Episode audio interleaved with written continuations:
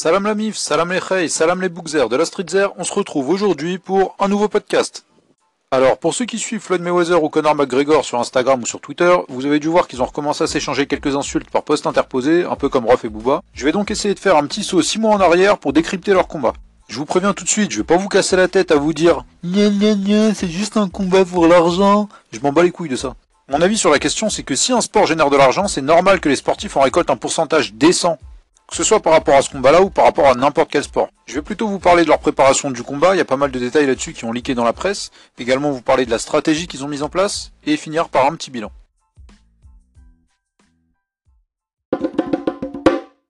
Donc pour commencer, la préparation. Pour Floyd, ça va être rapide. Après le combat, son père, qui est aussi son entraîneur, a révélé qu'il s'était très peu préparé. Un peu de footing, un petit peu de travail au sac, un petit peu de préparation physique pure, mais aucun sparring.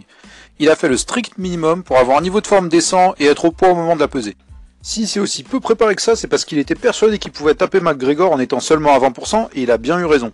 Pour McGregor, d'après ce conseil, il y a eu un mélange assez anarchique de préparation physique, de sparring très léger, aucun sparring dur, et de travail de cardio. Pour ses sparring, il avait même contacté un arbitre officiel, Joe Cortez, pour être dans les conditions d'un combat réel.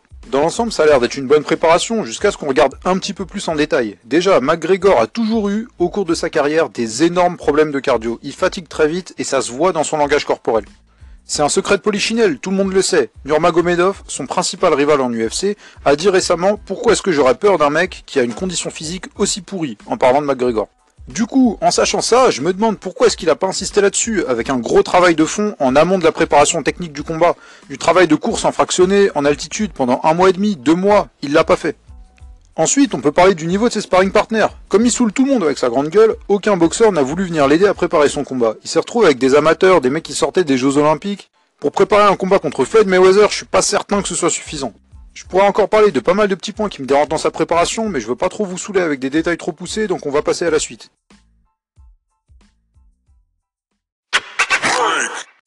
On passe donc à la stratégie. Pour Floyd, c'est assez simple, mais bien pensé. Sur les deux premiers rounds, il exerce un pressing sans déclencher de coup.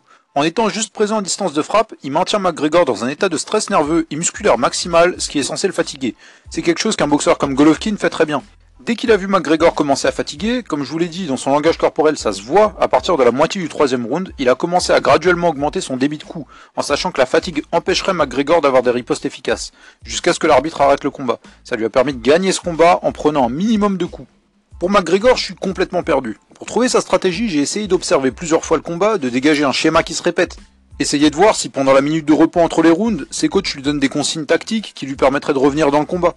Par exemple, en voyant qu'il est à bout de force, tu peux lui dire d'essayer de récupérer en se déplaçant, d'éviter l'affrontement, de repousser Floyd avec ses jabs. Mais non, tactiquement, il y a rien. Du début à la fin, il y a que dalle. Techniquement aussi, c'est dégueulasse, hein. Mais c'est pas son sport, donc ça peut se comprendre. Alors que tactiquement, tu te dois de proposer quelque chose.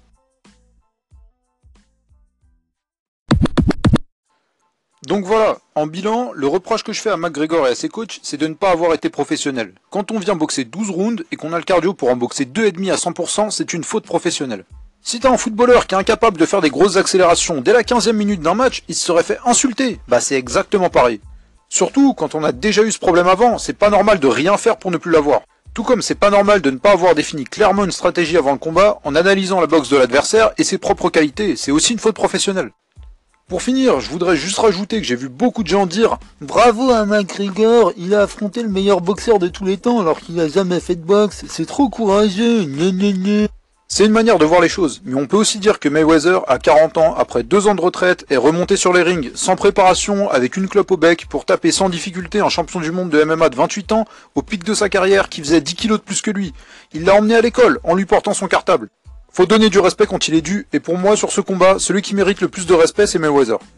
Voilà les potos, c'est tout pour aujourd'hui. J'ai beaucoup parlé, j'aurais pu parler encore plus, mais j'ai essayé d'être clair et synthétique. Si vous avez des avis différents, des questions ou quoi que ce soit, n'hésitez pas à venir me le dire en DM.